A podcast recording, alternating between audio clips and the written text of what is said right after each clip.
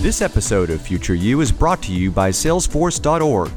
Check out a new higher ed white paper series authored by Jeff Selingo in partnership with Salesforce.org at sfdc.co slash the new you.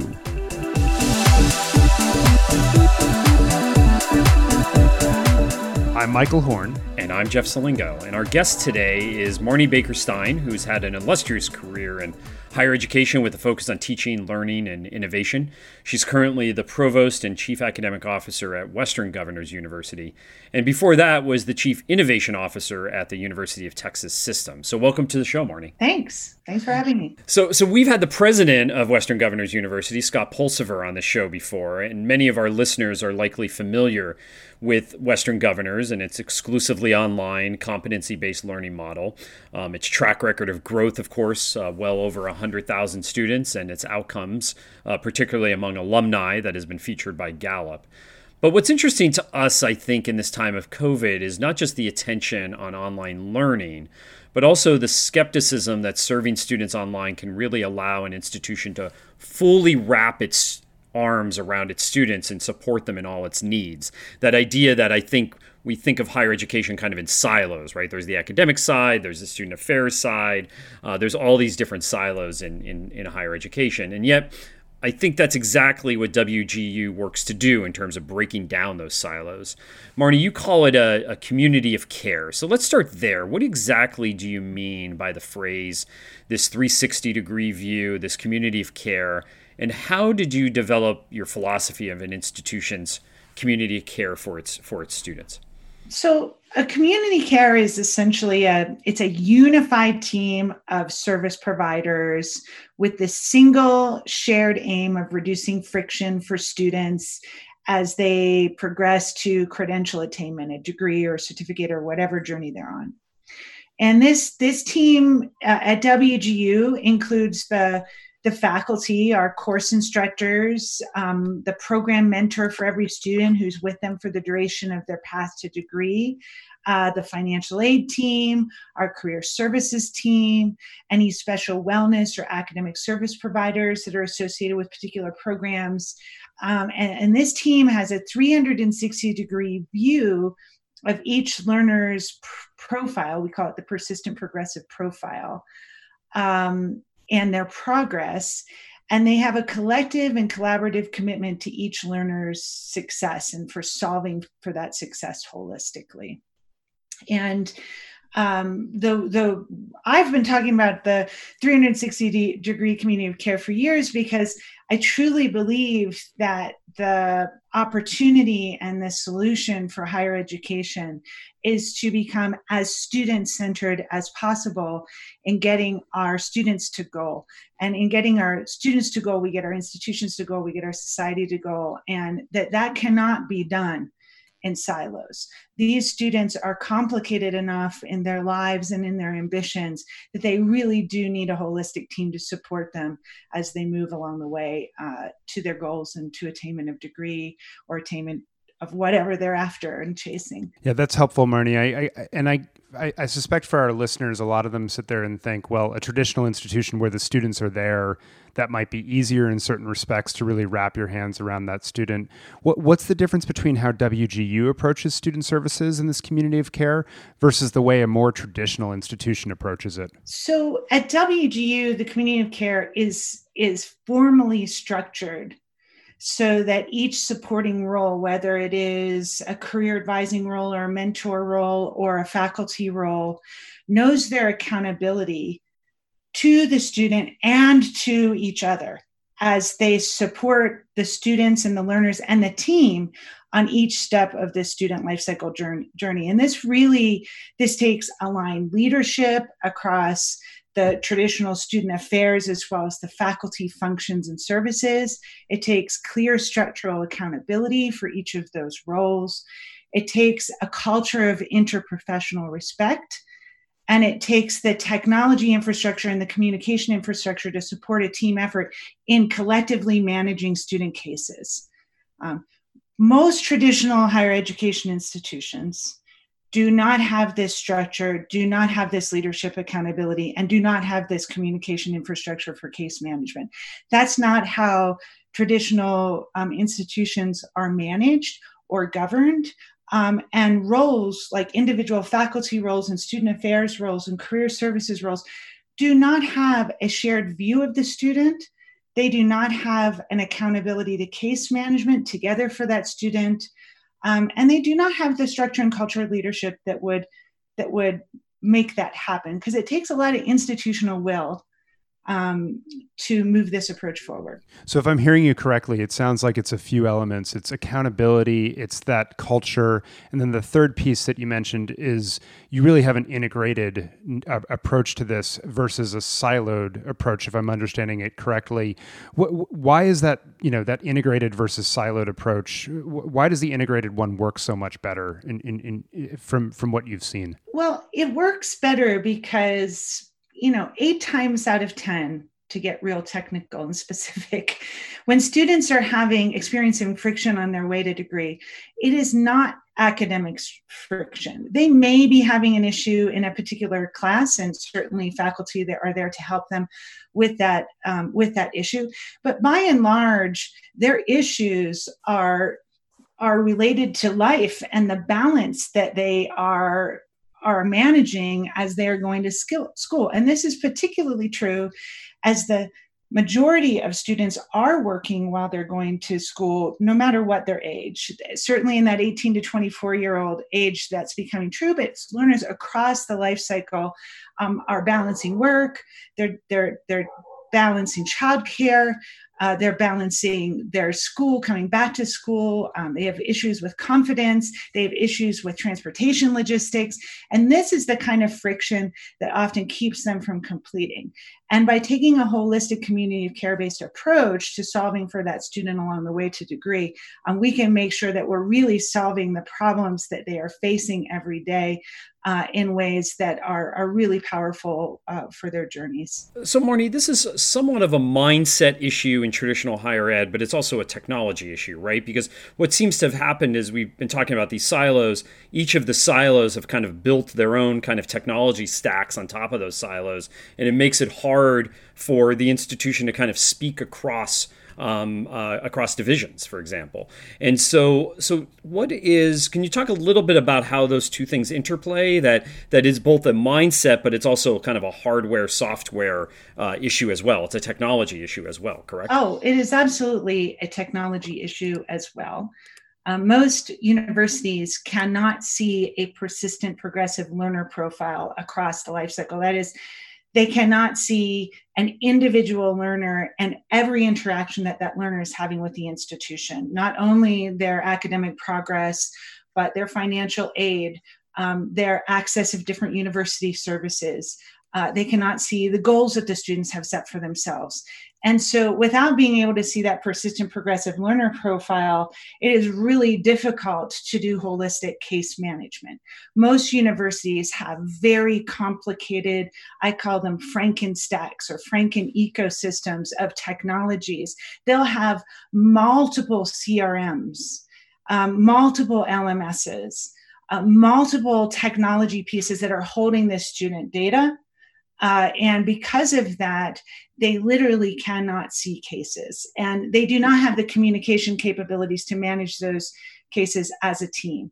So, certainly, the technology infrastructure uh, for, for a community of care is not in place in most universities. And what I find very interesting in our age of COVID, as traditional universities are solving um, for online or hybrid modalities in their institutions, they are totally ignoring the community of care infrastructure and sort of over indexing on how are we going to make this LMS work for individual faculty.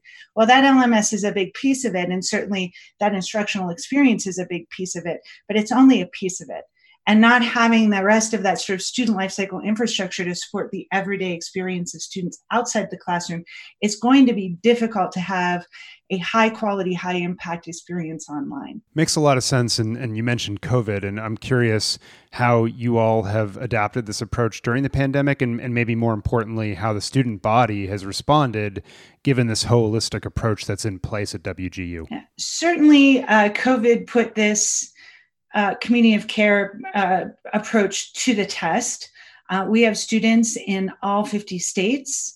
Uh, and so, as COVID rolled starting in March and as it continues to roll today, uh, we had students and faculty across the country who were experiencing a hundred different COVID motivated problems um, that needed to be solved in order for them to continue to make progress and to thrive.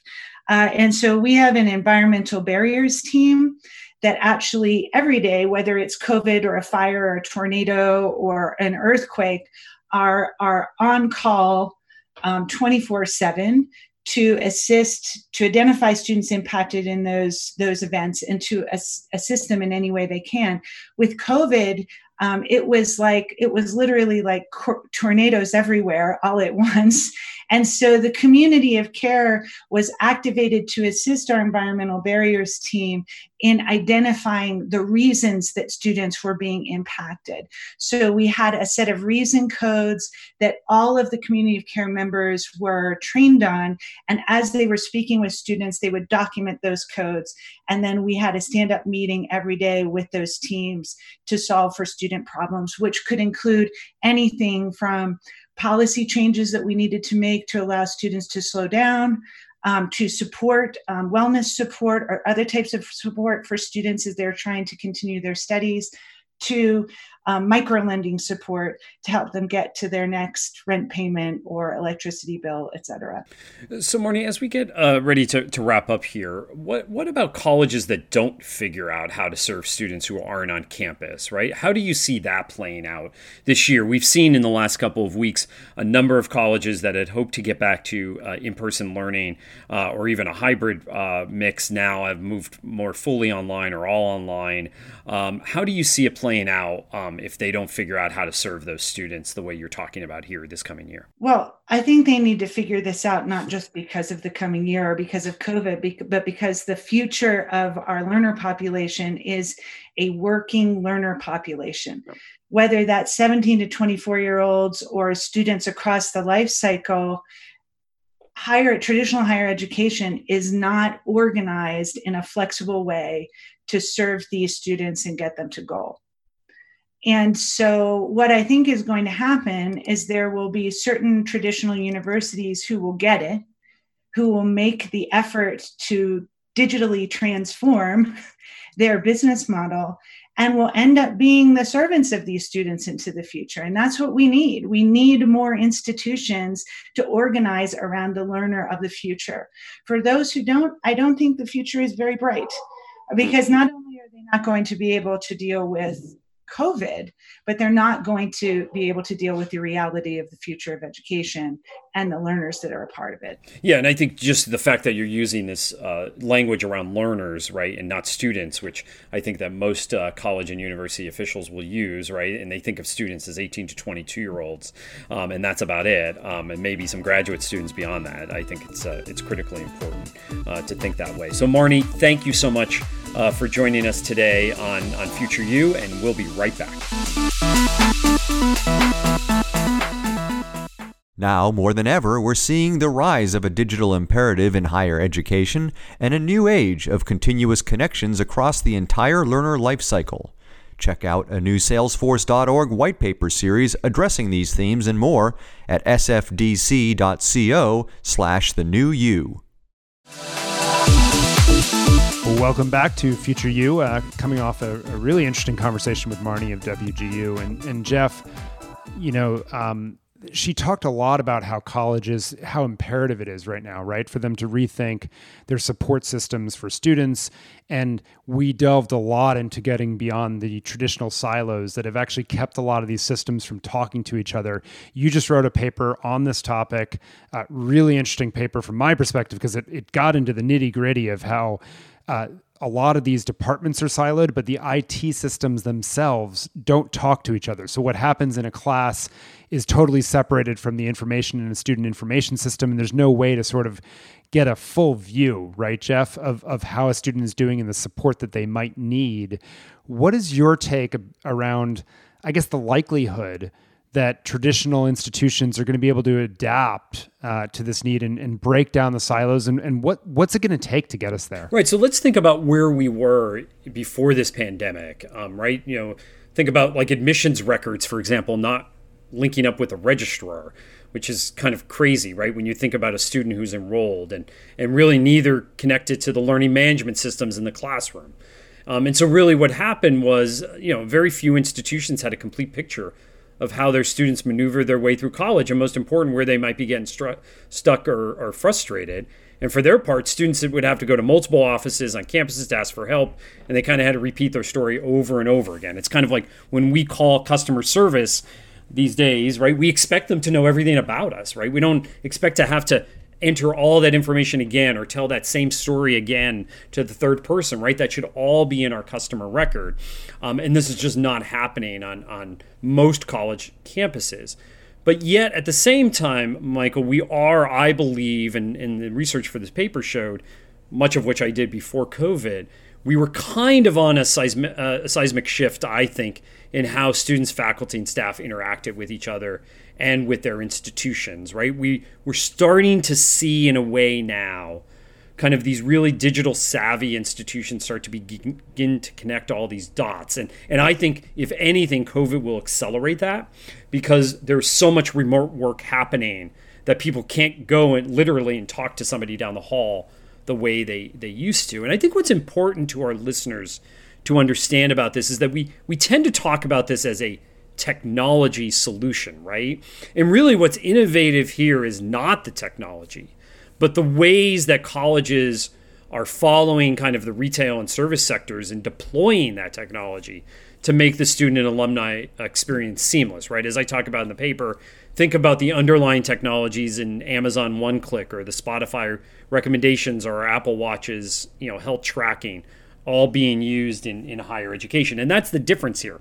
In other words, higher ed actually has the technology, it's that they just haven't been able to deploy it um, as well uh, as I think companies have been because higher education itself is siloed, right? Different departments, different vice presidents don't always talk to each other. And again, I think what this the pandemic is going to do is is force institutions to think differently about this. I think that they're going to have to get on the same page around the data that they have, how they're sharing it. I think some of the imperative here is going to be about keeping students, like improving retention and graduation rates through the pandemic, because I, I think we all worry about that, um, about retention uh, dropping, uh, graduation rates dropping as students can't afford to stay in college, uh, mental health issues that and academic issues that I think are going to come out of this, right? So this this platform that connects all these offices together, I think, are, is going to be even more important coming out of this pandemic. And so I think institutions are in one of two places right now. They have that digital backbone uh, that, and all they really now need to do is connect it. Uh, it's kind of like bringing the internet to your front door and now actually connecting it. But then I think there's a number of other institutions and it's going to be very interesting i think this fall for example when when boards of trustees come back together and someone's going to start to ask well why couldn't we do x y or z in the last six months? And i think you're going to start to hear people like well we don't have the systems in place. And that's where i think you're going to start to see these bigger investments in in technology. So you either have it and you just need to connect it or you don't have it and you need to buy it and then and then and then connect it yeah, it's interesting to hear you say that, Jeff. Uh, I, I, came in here fully prepared to say, not a chance that they can break down those silos. Uh, but I, I, think you're right about COVID providing an opportunity for it. The, the, way I think about it, just just to geek out for a moment, I, I think of, of being able to describe any organization in terms of four boxes. So the first one is the value proposition. What are they offering, and how does it help someone, you know, do something better? And then to uh, to deliver on that value proposition, you got resources, and this is where your technology and your people, right, all come into play to to deliver. And then you've got processes as the third box. Like, how do the resources interact with each other in repeatable ways over and over and over again to deliver on the value proposition? And then your final box is the revenue formula to, to, to sustain it all. What's so interesting about organizations that have been operating uh, in a very steady state for a very long time is those processes in particular they become like grooved pathways in the floor like you you literally can't walk out of it and so you know when you have these IT systems you can implement them in one of two ways, right? You can implement them to mirror the processes you already have, which is a heck of a lot easier for an institution. It doesn't require all this change management and re- retrofitting who talks to who, when, and how things work together or you can try to painstakingly right change your processes to match the needs of the technology. And uh, that in practice is just very very hard to do unless you really in a very concerted way build dedicated teams right who are whose sole job is to change the way you interact with each other and so I was going to say, good luck breaking out of the silos, essentially. but I, the, the, what you just gave well, me and, pause and, on, Michael, I think, yeah, yeah I'm sorry, go ahead. I, yeah, I think that's the the key here, and and really one thing that I discovered in in writing the paper, and and one of the things we did in the paper was add like a little glossary. Because I think in higher ed, in particular, that there's a lot of there's a lot of discussion about the digital campus and digital transformation, and I think actually leaders are using those terms incorrectly right? And so we put this glossary in the paper, right? This idea of digitization, right? The conversion of analog to digital, digitalization, right? The use of digital technologies to change how work gets done. And then this is the key, the dig- as you're talking about, the digital transformation. And that's how students and institutions engage and interact to create successful pathways through higher education. It's that transformation piece.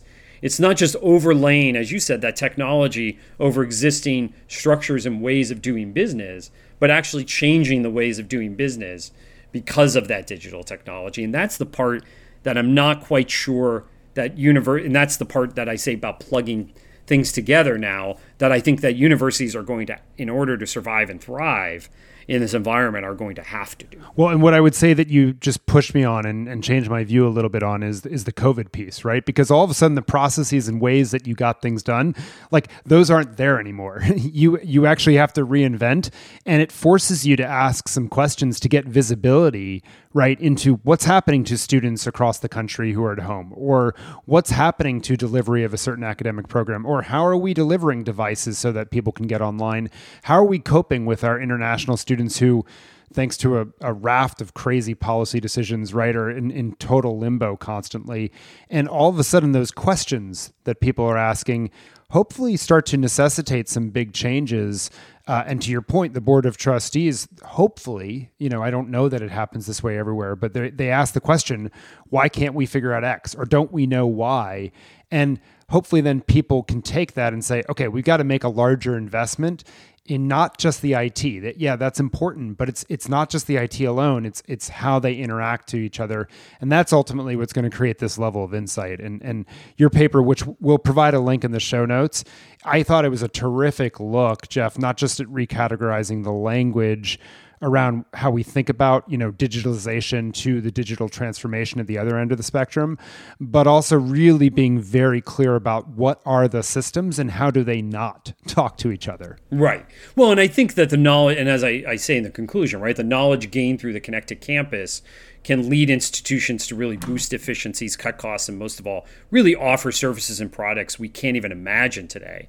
Because it's also going to it's going to spit out data that is going to be really useful, and we're going to say, "Wow, we didn't know that," um, and now and now we do, and that enables us to create these these new products. But just going back to again this transformation piece, I think that the inability for people to work together on campuses the way they used to, because of COVID, now is forcing so many people to the for the first time to question, well, why did we do it that way again?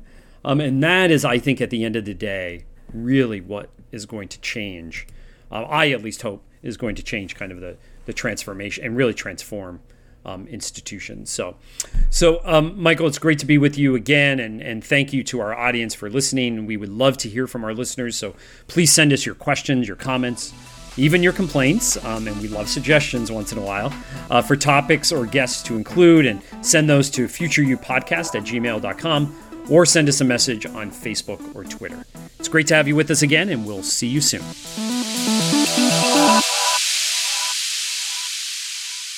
Hey folks, Michael Horn here. Hope you enjoyed the latest episode of Future U. And just a reminder to please subscribe to us on your favorite podcast platform. And if you like the podcast, rate us so that others can find us and uh, find out about the good conversations that we're having here. As always, thanks so much for listening.